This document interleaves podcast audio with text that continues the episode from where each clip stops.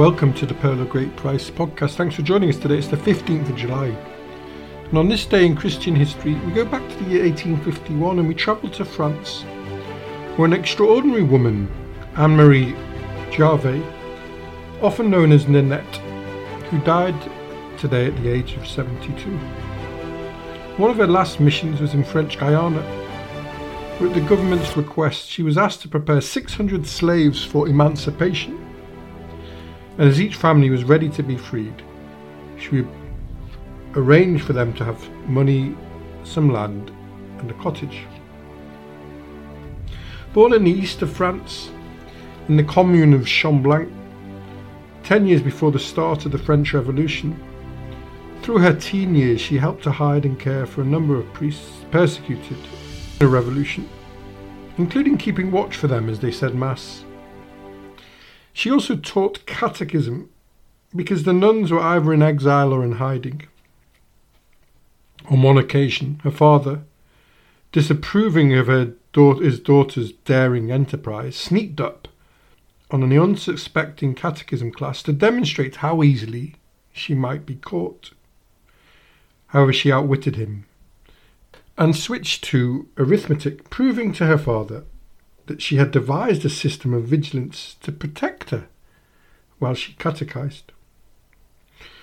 Angry at being outwitted, he forbade her to carry on this practice in the barn. She realized this was because he loved her and wanted to protect her during the dangerous anti religious climate that the revolution had created. She obeyed, but demonstrated her resourcefulness by using the orchard, the garden, the fields, and the road as her classroom and their prayers became more intense. The fury and the terror of the revolution grew, and Father Balanche, a hunted priest, found refuge in the family home. The 17 year old Nanette passed those anxious days of vicious persecution, accompanying her father, who taught business, while she quietly arranged rendezvous in old bonds where the faithful might hear nighttime sermons, confess their sins, and attend the dawn mass. Proving to be a gifted organizer, she would send her brother Etienne and Jean Petitjean, the young man who had hoped to marry her, on mysterious trips in the family cart. Under piles of potato and hay, Father Balanche used to lie, while the brave faithful awaited him in some lonely place. For more about how the Church survived the French Revolution, see the pod of May the 8th. After Napoleon had suppressed the terror of the revolution and brought order and re established the Church in France through a Concordat, things settled down. And Nanette joined the Daughters of Charity at Besançon.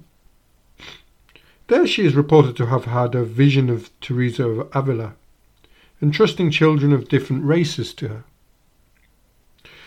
Returning home, she started a school for poor children near Chamblanc, before briefly entering the Trappistine convent. Leaving after the novitiate, it became clear that she was called to start her own congregation, and so she, joined by three of her sisters, they opened a school and an orphanage. She founded the Sisters of St. Joseph to educate children and to help reduce the miseries which arose out of the French Revolution, but she was soon in demand elsewhere.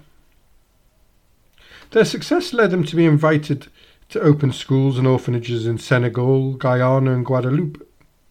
And at the request of the British government, she left for St. Mary's in Gambia, a holding place for about 400 slaves taken from Moorish vessels that were confiscated in a crackdown on the Arab slave trade.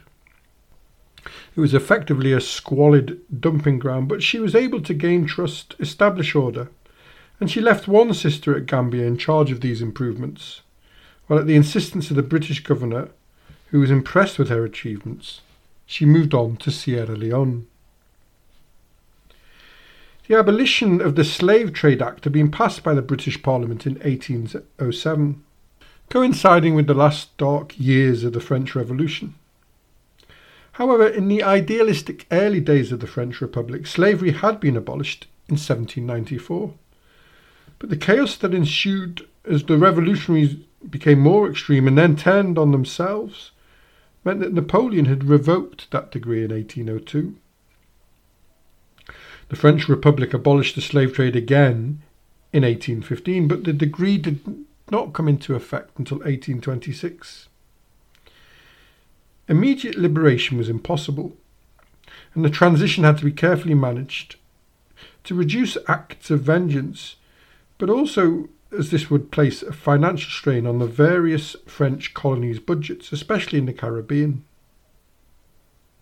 A seven year probation period was decided upon, and in French Guiana, 500 slaves walked off the plantations and headed to Cayenne, the capital, where they were put on the government payroll and subleased back to their old plantations.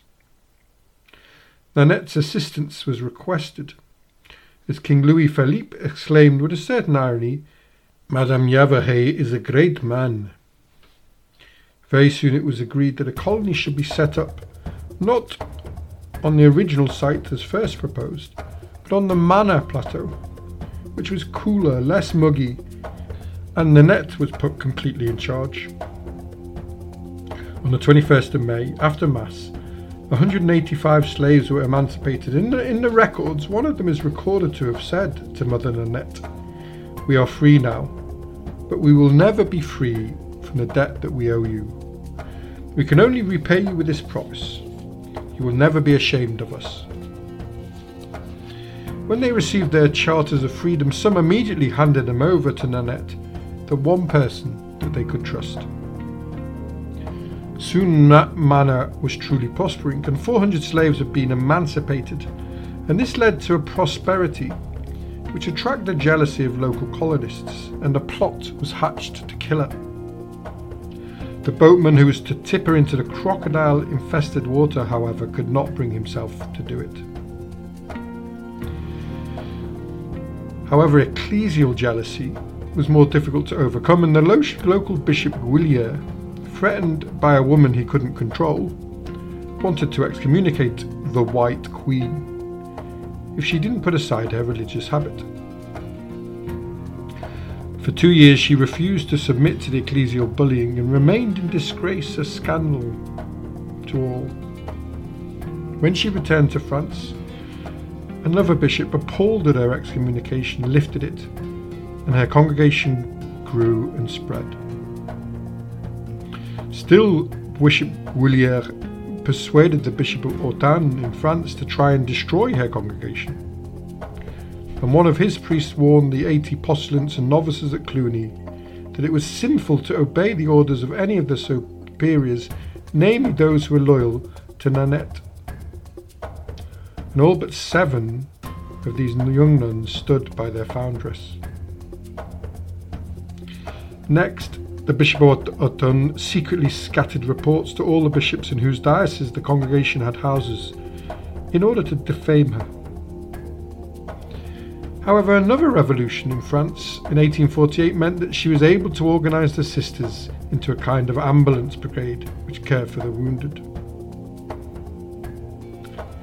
Finally, on the 15th of July 1851, the Mother General and the foundress of the Sisters of St. Joseph of Cluny died. She was 71 years old, and she had forgiven the bishop, who for 18 years had tried to destroy her life's work. He had died a month before, and a half hour before her death, she said to Sister Rosalie, We ought to think of his lordship as one of our benefactors. God made use of him to try us, when, as a rule, we were hearing around us nothing but praise. She was beatified in 1950. An incredible woman, and no wonder she was called the Velvet Brick. That's all from the Pearl of Great Price today. Join us tomorrow if you can as we look at the complicated legacy of Pope Innocent III, who, according to the French theologian Yves Congar, was a, one of the most effective reformers of the medieval church. I hope you've enjoyed listening. For links to any reading that I've done to research this, then visit us on www.pogp.net. If you'd like to request a topic or ask any questions, then email the show on pogppod at gmail.com.